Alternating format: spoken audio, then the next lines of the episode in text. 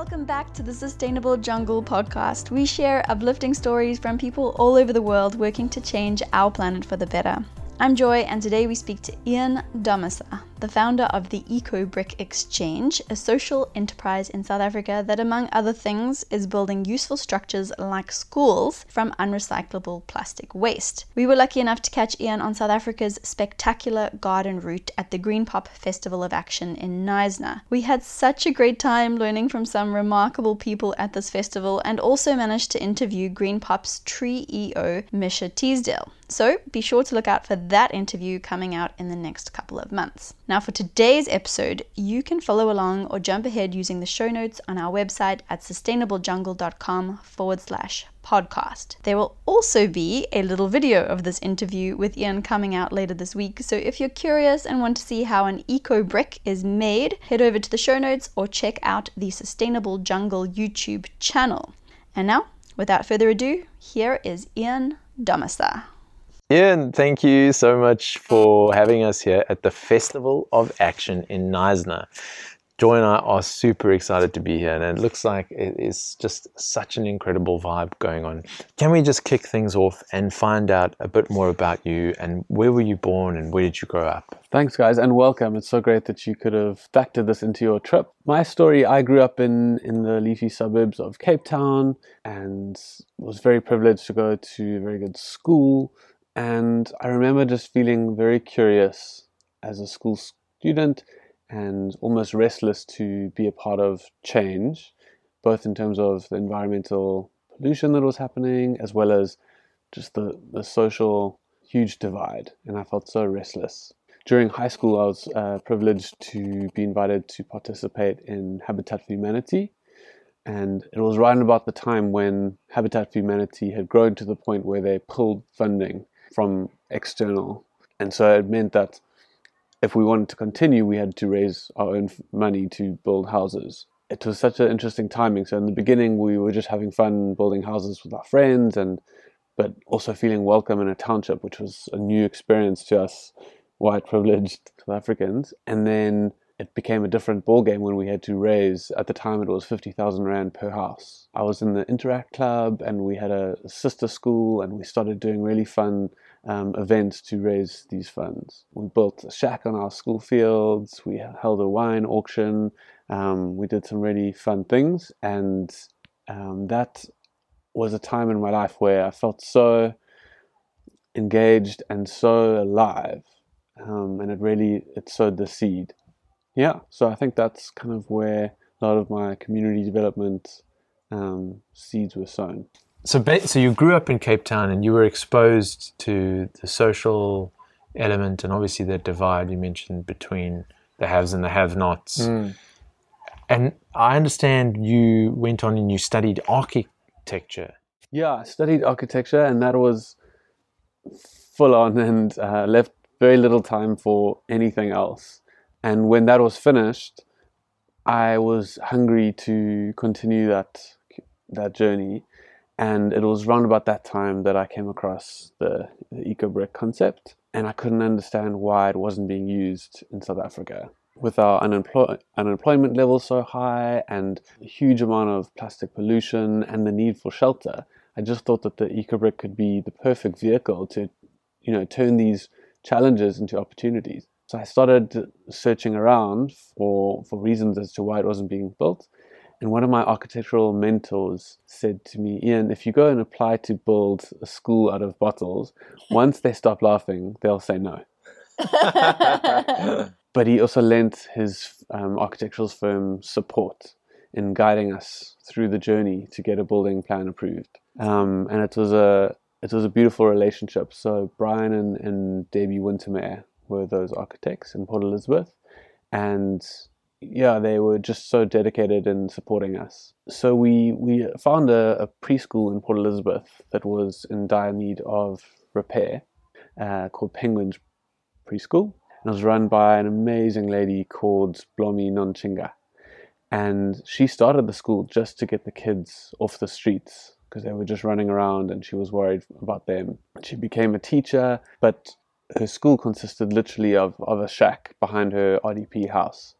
And when the rain fell, it would come through and it would cancel the school for a few days because the floor consisted of a carpet on on sand and it would just get moldy and and you know Port Elizabeth is known as the windy city so it was really not a great space for for studying and um, we appealed to her to be an experiment and to to join us and to this task of not only making an eco brick building, but to mobilize her community to get involved and to make the eco bricks and clean up her community.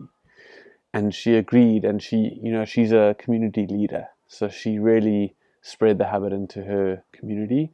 And over a period of two years, 6,000 eco bricks have been made in the Port Elizabeth region, uh, united around helping her school. And it's it's taken a little bit longer than that to get the building plan approved. But it's just been such an amazing journey and it, it's felt like it hasn't been it's not just me or the team. So i haven't spoken. There's been a big team of us that have formed in order to do this. It's really not been an individual and it but it's felt like it's been carried by a big community. The architecture thing was that do you think inspired by the work on habitat for humanity was that all linked together?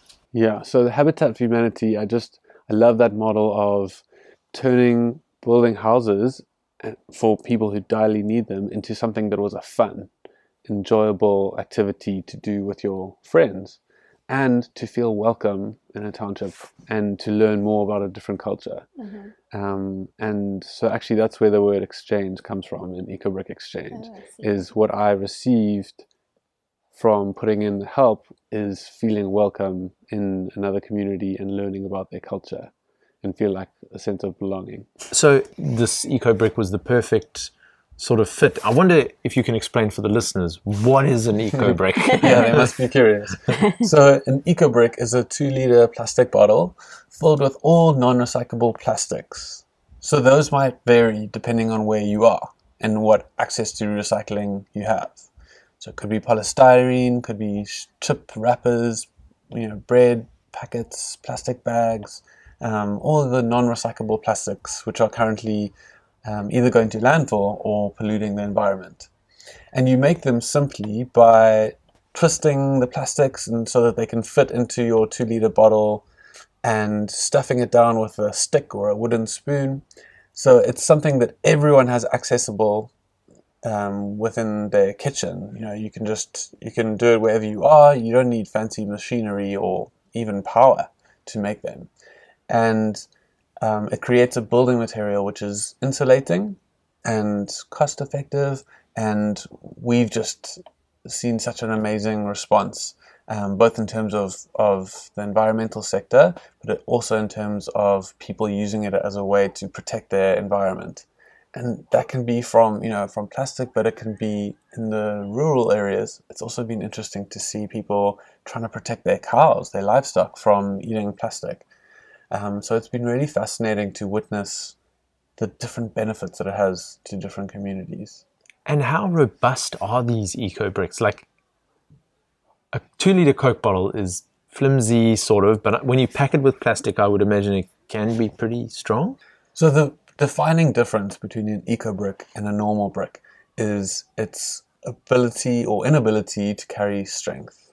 So eco bricks aren't there to carry load like normal bricks they need to fall within a or live within a structural frame. And that frame can be timber like this, or it can be concrete, or it can be metal. Um, so its function is to have an insulating effect, okay. but also to, to gather all that material. And to make one eco brick, a two liter eco brick, takes two black bags full of soft plastics to make just one. Really? Wow. Yeah, it's it takes so much. Okay, so you guys clearly have not made one. We have no. not made okay, we have to change this in the course of this day. Um, and so it's the other thing about it is it's such a transforming act. When you see how much plastic goes into one bottle and you see how much plastic is in your daily life. And the idea is that the habit makes you more conscious of your footprint and it helps you be aware of what all the plastic that you use in your life and see which of those plastics you can cut out.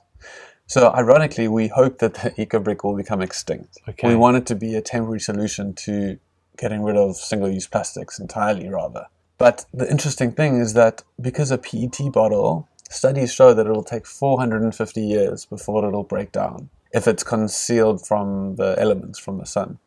This means that if we package them cleverly into walls, we can detail them in such a way that we can reuse that material again and again, which makes them, in my opinion, superior to normal bricks, which can be used once, maybe twice, and then they're sent to landfill. Interestingly, in South Africa, the landfill sites consist of 2% food packaging and 18% building rubble. And and then 30% organic waste. The thing is is that, you know, recycling is not happening as it should, but the big defining difference will be when they start separating organic wastes from the rest because it Yeah. just that process alone makes the recyclables so much easier to gather. So it's interesting to note that you know building rubble is forms a large percentage of the of the landfill sites, and therefore, if we can use eco bricks to then displace that, and that's not even covering the amount of energy that goes into making bricks. How have you spread the word in South Africa?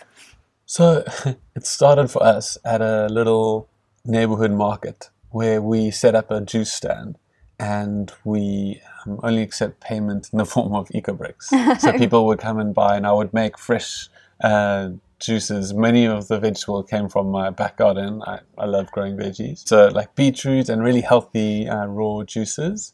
And we would sell those juices only in, in, in exchange for eco bricks, or if we sold them for money, it, the money was going towards our, our project. And so that's how it started. And then we started noticing the, the green community really getting excited. And Was this in- in Port In Elizabeth? PE, okay. Yeah, um, in 2013.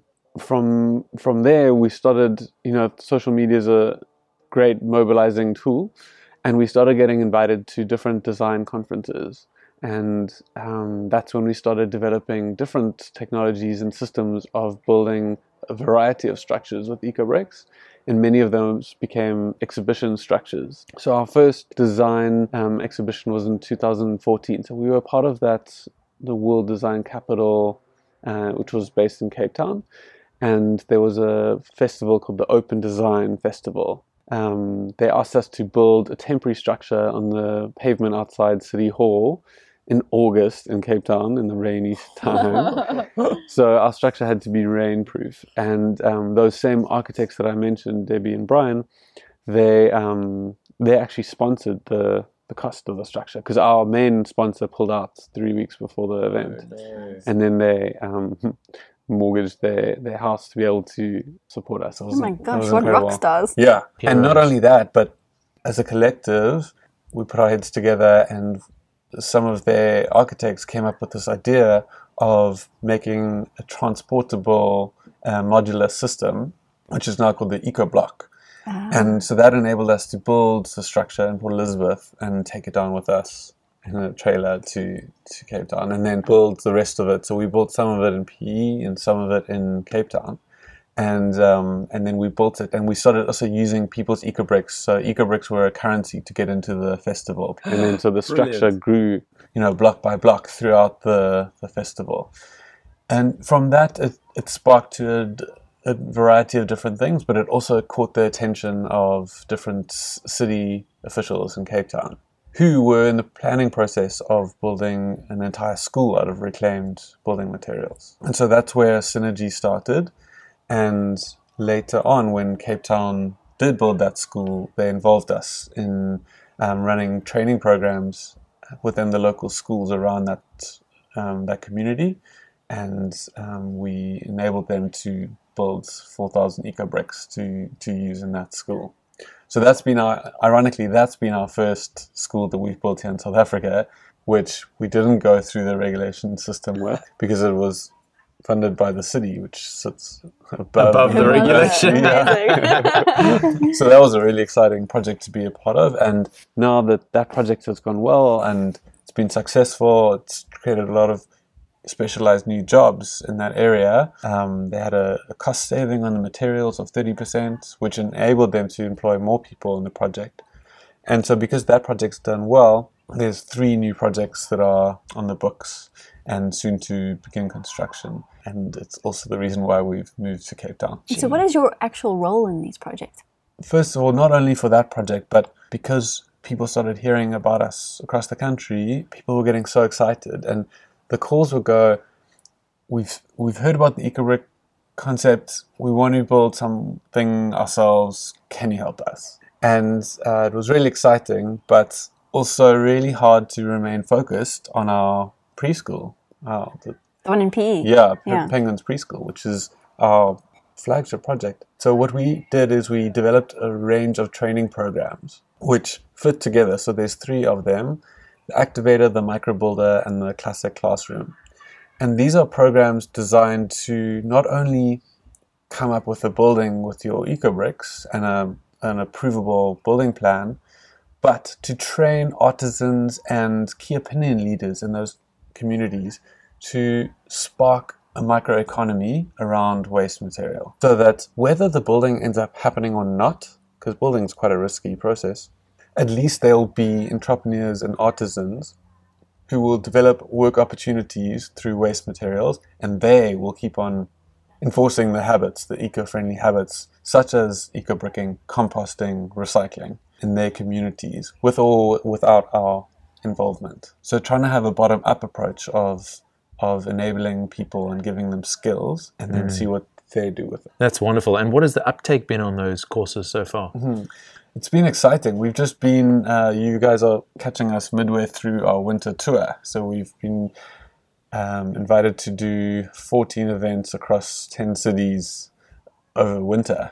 Some of them have been events like this, where we've been uh, doing activations and introduction level trainings in the three different cities here in the garden route. And that's been a sort of a scoping to find who could be the artisans that we could do a proper training for, but at the same time getting the ecobricks going in each of the communities. So oftentimes people can't afford in the communities where we want to work. They can't afford to pay for training programs naturally, but kindly enough, some corporates have started sponsoring the programs when people can't pay for them, which has been, and that's been quite fresh. That's been as of a few months ago. I'd love to tell you more about these, but they're still kind of coming together. Keep it Yeah. under wraps Yeah, now. but I'm sure by the time this airs, it'll be evident on our social media channels. But that's you know it's quite a different ballgame to what we started doing. We started with a focus on building schools, and now we've become a training development agency, focusing on the green economy. Very cool. So Not just quite a- eco bricks. not just ecobricks, yeah. So composting and it also, also fits in well with my other skill set, which is landscape design. So I love edible gardens, especially. To me, in a, in a developing country where people, you know, environmental protection is not very high on their list of priorities if they're worried about feeding their family, you can't appeal to their hearts of protecting the environment. You have to appeal to their wallets, and you have to try create income opportunities and this is what's guided these these training programs. So yeah, it's been incredible to witness the demand and try organize communities around South Africa. So you know, Joburg, Durban, Pretoria, Port Elizabeth, Bloemfontein, Cape Town. They've all been now asking us, and now most recently the Garden Route. So my work is to establish networks and exchange points in each of these areas where we can use p- the donated eco bricks to create income opportunities and train artisans up, but also to support early childhood development centers in each of these regions. So this is where the exchange comes in as well. And so this this festival of action has been really good at connecting those dots, finding preschool communities to support, finding very um, passionate environmental volunteers who are willing to get things going without us. And the idea is that then, when we have enough eco bricks, when we have enough potential candidates to train, we will then return and then do an intensive training program. And it's like a holistic thing. It's, as you said, it's not just eco bricks, it's composting, it's recycling, upcycling. I mean, that's fantastic. Uh, Can you give us a quick overview of those other modules that you have? Yeah. So um, we have a, a school program. It's called Spark My School, and that focus on on helping the school become a zero waste school. So Very in, cool. in Cape Town, there's an example of such a school. Called- Really? Yeah, it's called Rustenburg High School. It wasn't because of us.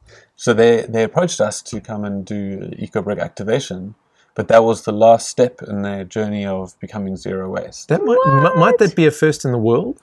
I don't know. You guys will have Potentially. to potentially. That I've never Right? heard of that. so they cancelled their municipal waste bill, which saved them forty thousand rand per year, and they were So able smart. to use that money to and employ a dedicated person to manage the, the waste streams. And they have a beautiful vegetable garden. Um, they make compost, which they then sell to the parents, so it's a no-brainer. Smart. Brilliant. Yeah, and but you know the vegetable garden is such a key component. Each of the classes has a different uh, little patch, and they all get to come and learn about vegetable growing. So it stimulates them to you know to want to be involved in these things and, and really develop that curiosity. And then they have 17 waste reciprocal stations or resource stations around the campus, and each of those bins are lined with a cornstarch Biodegradable. yeah, it's not it's not plastic, but those stay in the bins. They don't get taken out, and so then because the food waste is separate, it's relatively clean. So then they just empty those out. They spray it with a little bit of like lavender or something, and um, and then they keep on going. So it's it's such a well run system, and the teacher who's in charge, he's so passionate. And then two days a week, he does sustainability tours of the campus, and they've even done amazing things like the common is that reserve and Table Mountain. So there used to be like a corridor of of plants that connected these two. And so then there used to be this special little sugar bird that would be found on the common. And then over time it's become extinct from that region. But because the Rustenburg school campus is so well situated, what they did is they studied that it actually, um, there's a specific aloe that um, the sugar bird drinks from. Its range, its flight range is I think 50 or 70 meters. So they dotted these plants throughout the campus and they were able to then reintegrate the birds from Table Oh, Mountain wow. back to. So it's such an it's such a fascinating model of a school, and it's very much inspiring other schools to take a similar route. So just down the road in Mowbray, there's another school who's asked us to come and help them copy that system and, and to use EcoBricks, but not only to um, just make EcoBricks, but to make structures with EcoBricks on their campus uh, so that the kids can really see it coming to fruition. And, and that's been a, another shift. Originally, a lot of schools were making eco bricks for other Other- other yeah. projects. And the risk with that is that the dedicated participating little students, they don't get to see the work that happens and the, the, the fruits of their effort. And so it could just become a once off phase. Inversely, if you can um, make an EcoBrick structure on their own school campus, they can touch and feel it and they can take a selfie with it and really feel proud of it. There's so much more likelihood of a little eco warrior being formed in that child, and and that's what we're finding. So now our Spark My School program insists that something gets built on On campus. On campus, and so now that we're training up our team of artisans, the artisans can step in at the final phases to just work with the, the concrete work and making it into a finished structure. But we involve the students in the workshop of, you know, making the eco bricks and the eco blocks. So the eco blocks are these great Lego-like structures that fit into each other and can be used to create a, a range of, of things. On the EcoBrick.org website, you know, they've done a ton of research and they believe that EcoBricks are the best solution for solving our enormous plastic problem. What is your take on that? I um, I'm very inspired by the work of um, Russell as well as the EcoBrick International Alliance. There's a great sharing of ideas that that takes place. I think that it's a great solution to solve the plastic problem and also change people's habits and behaviors and then I call it the gateway drug within the recycling industry. Because you know once you start eco-bricking you see that your waste output suddenly halves and you're much more likely to then start recycling and composting so that you can throw nothing away. So many people are apathetic. They say what's my little bit of trash really gonna change? But then when you see that you can have such a drastic impact, um, and then you can cancel your waste collection, that's what we find. It's that it's such a transformative approach. So we don't want people to be thinking, oh, we've got EcoBricks, so let's carry on with our plastic producing world and, and packaging everything that we can in plastic. No, not at all. We don't want that. Yeah. We want this to be a means to an end, and we want to be phasing out single use plastics. And it's really inspiring to see countries ban plastic bags and plastic straws.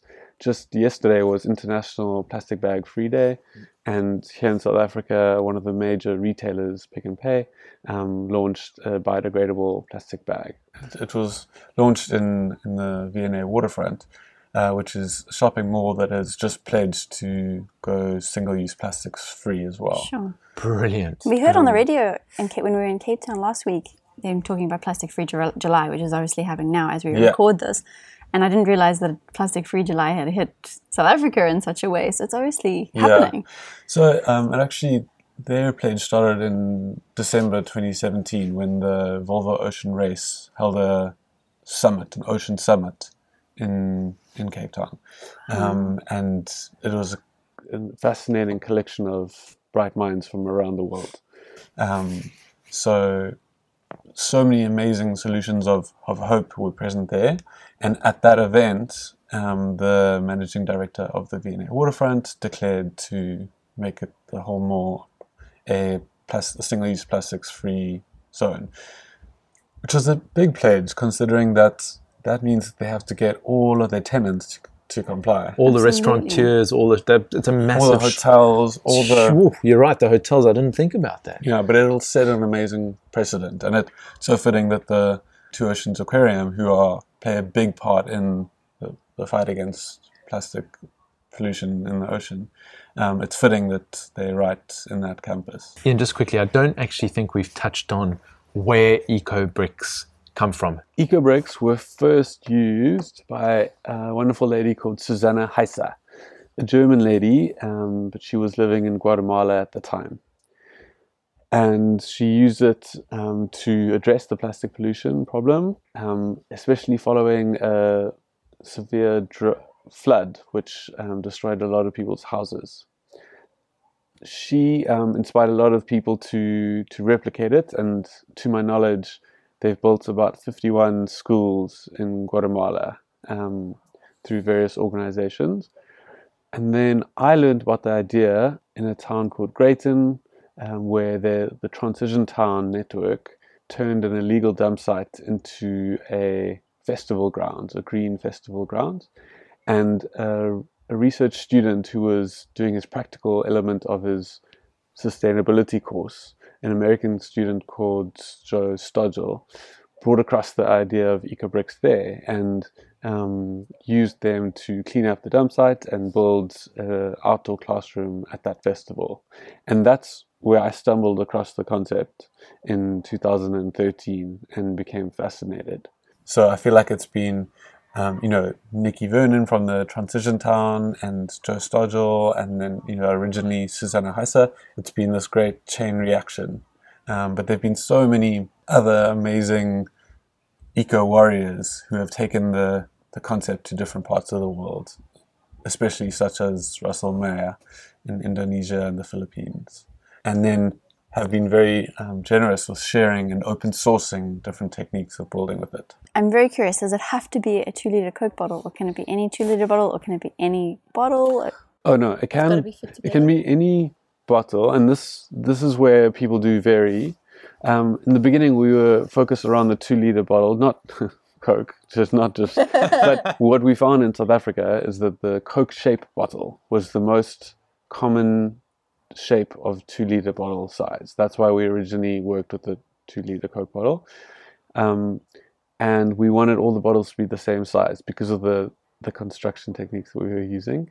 And now um, we've developed quite a few different techniques, and so now we can use any size between 500 milliliters to 2.5 liters. Above that, we find that it takes too long to compress them to a usable level, and they too bulky to build with. You're obviously a very thoughtful guy on everything sustainability, and you've obviously had your finger on the eco pulse for a while now.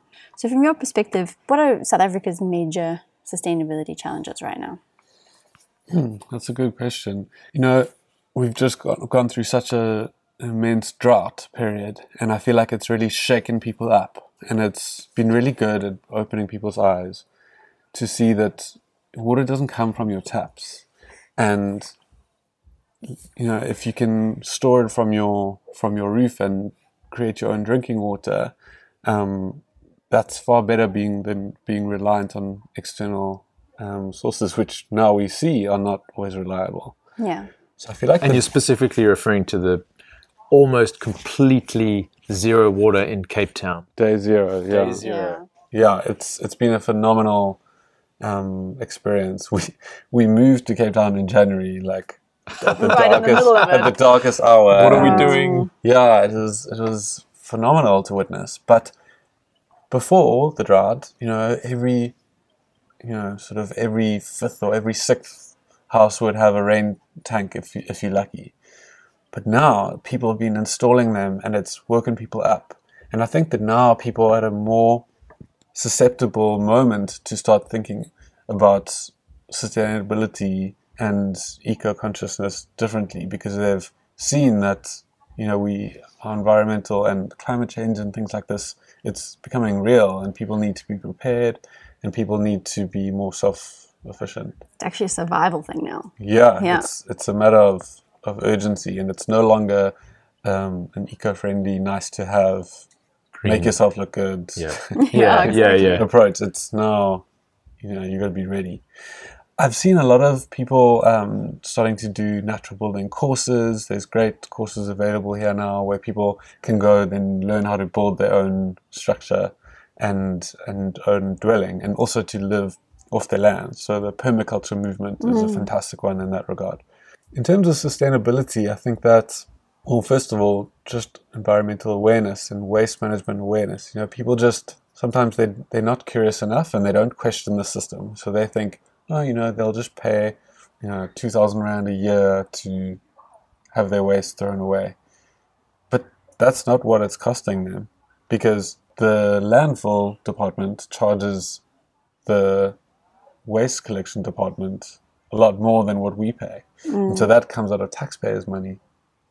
And our landfill sites are, are it's a crisis. Getting They're, bigger and bigger. Yeah. yeah, they they're running out of space urgently. So there's a big shift that needs to to happen, and at the moment, I don't feel like the force from the municipal powers is strong enough. I don't think that that it should be an option whether you can or can't recycle, or you can and can't Absolutely. use your waste properly.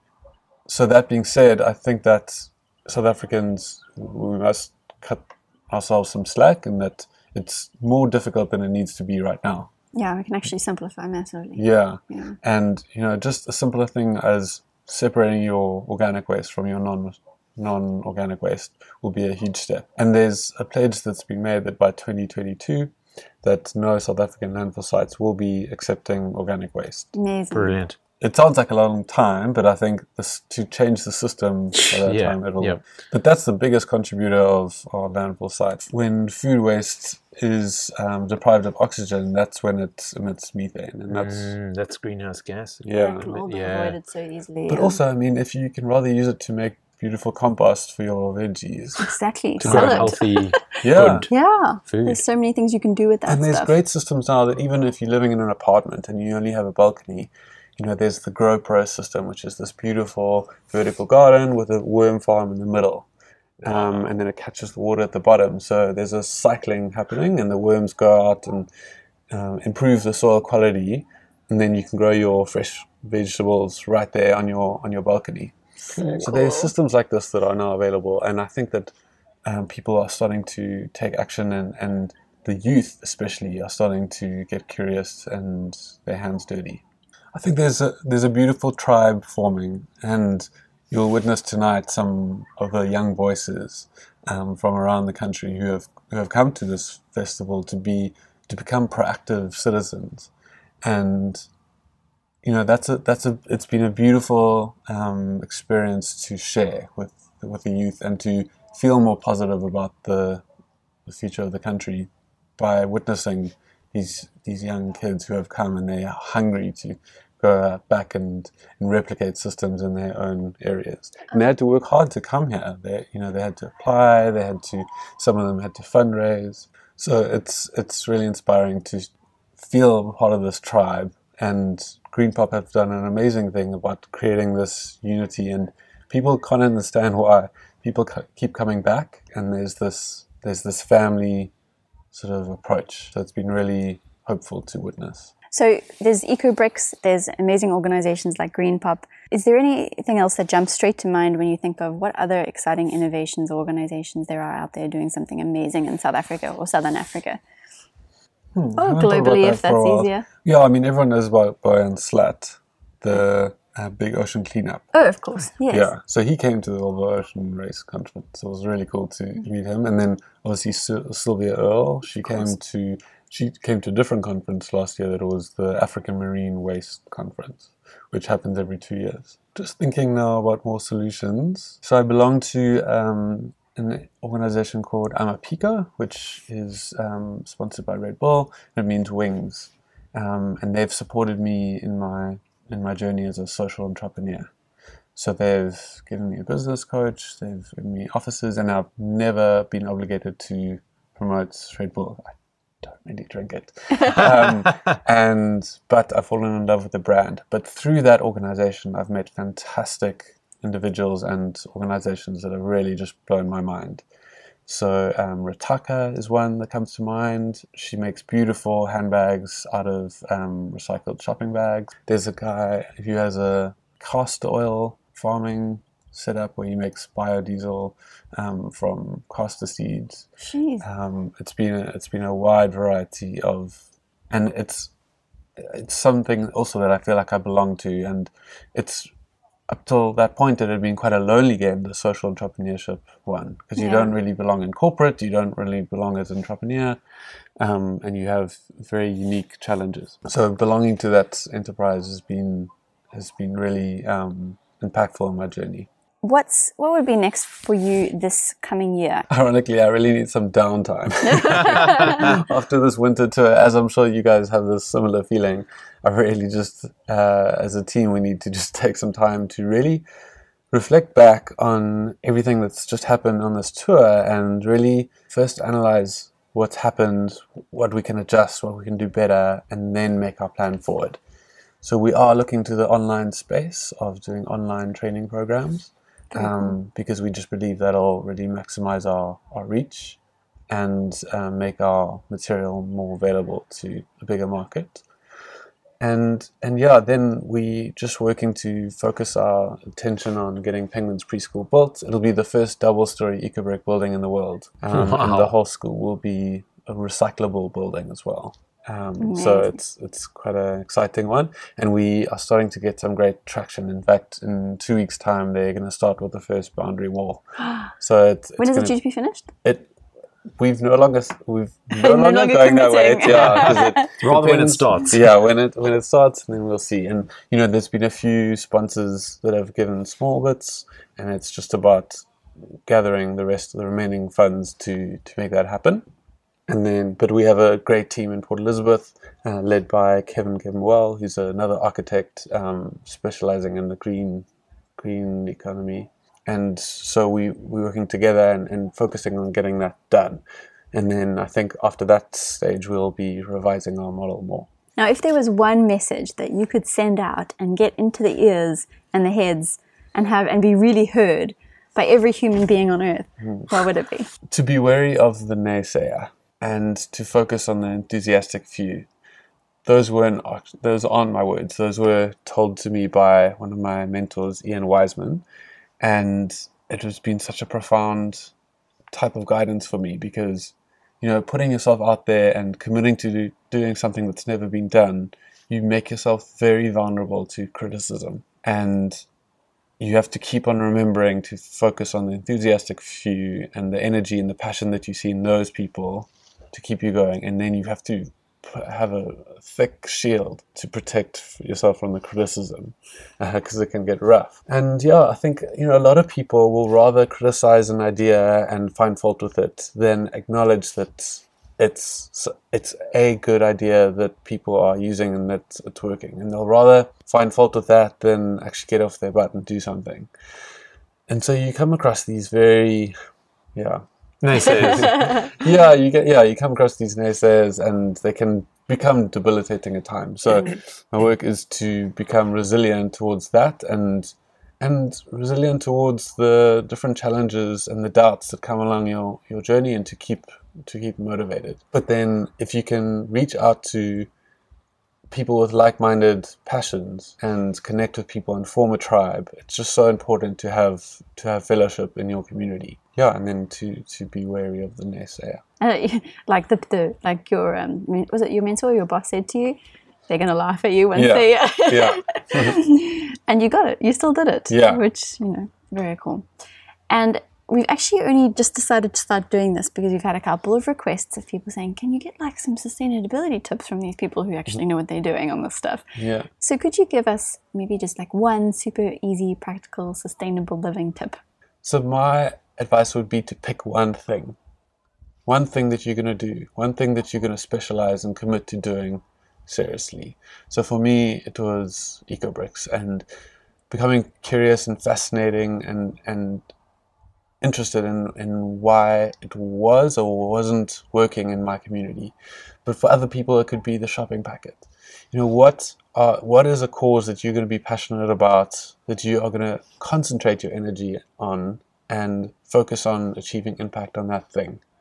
Because it takes focus, it takes dedication, and it takes a lot of concentrated effort to achieve change. But if people can all adopt one thing and have a bigger impact, I think that that'll be a good tip to go by. you can in this space become so overwhelmed with all the problems and issues and oh i need to change my entire lifestyle mm. to become green but you're right just focusing on one habit changing one habit can have uh, an impact an incremental impact that adds up over time to something quite huge Yeah, yeah. I was impressed by Boyan Slat's response to my question because I said, you know, what are you guys doing with all the plastic you're pulling out of the ocean? And he said, it's not my role. I'm just there to take it out of the ocean. And I was, I was like, oh, respect. I mean, I'm sure they're turning them into sunglasses and, and great upcycled things and shoes and whatever. But he was like, oh, that's not my role. So, Ian, finally, where can people find you online? How can they support the EcoBrick Exchange and any of the projects that you guys are working on? Yeah, so our website is ecobrickexchange.org and Facebook and Instagram, uh, we known as the EcoBrick Exchange, and um, we're quite active there. But yeah, we work a lot through emails and we try to adjust our our website so that each region where we work has a project page and that then people can see the needs that are currently needed in that area um, and to learn more in that way. How do you get funding? Are donations welcome? Yeah, for the for the pro- beneficiary projects. Yeah. Uh, especially at the moment, Penguins Preschool, um, we're concentrating all our fundraising efforts there. But also, if people want to sponsor communities who can't afford the training programs, then they can also make donations there. We'll put the links to all of those things on the site, so let us know if there's something. We'll That'd put be the great. link to the. and by September, when this is probably airing, um, our website will be uber fancy and have all the PayPal links and things like that. Super cool. Uh, Ian, thank you so much. This has been enlightening and really interesting and inspiring. So thank you very much. It's exactly what we set out to do when we um, when we started this little process of finding really inspirational stories of people like yourself who are actually out there making change. So and i thank think you. yeah you ticked uh, every single box Yeah, well so done. thank you Ian. thank you. Well, thanks, guys. It's been great chatting to you guys here in the amongst the trees in this beautiful jungle. Uh, thanks for taking time out to come in and find me here and to share this story. Isn't it just so inspiring to hear of people like Ian making such meaningful change by reusing what many would consider waste? Eco-bricks are now being used in a number of countries to address multiple environmental and social problems. So here's a little challenge for you. Could you find a way to use these ideas in your own community? We'll leave you to mull that one over. As always, thank you for hanging out with us, and we will see you next time.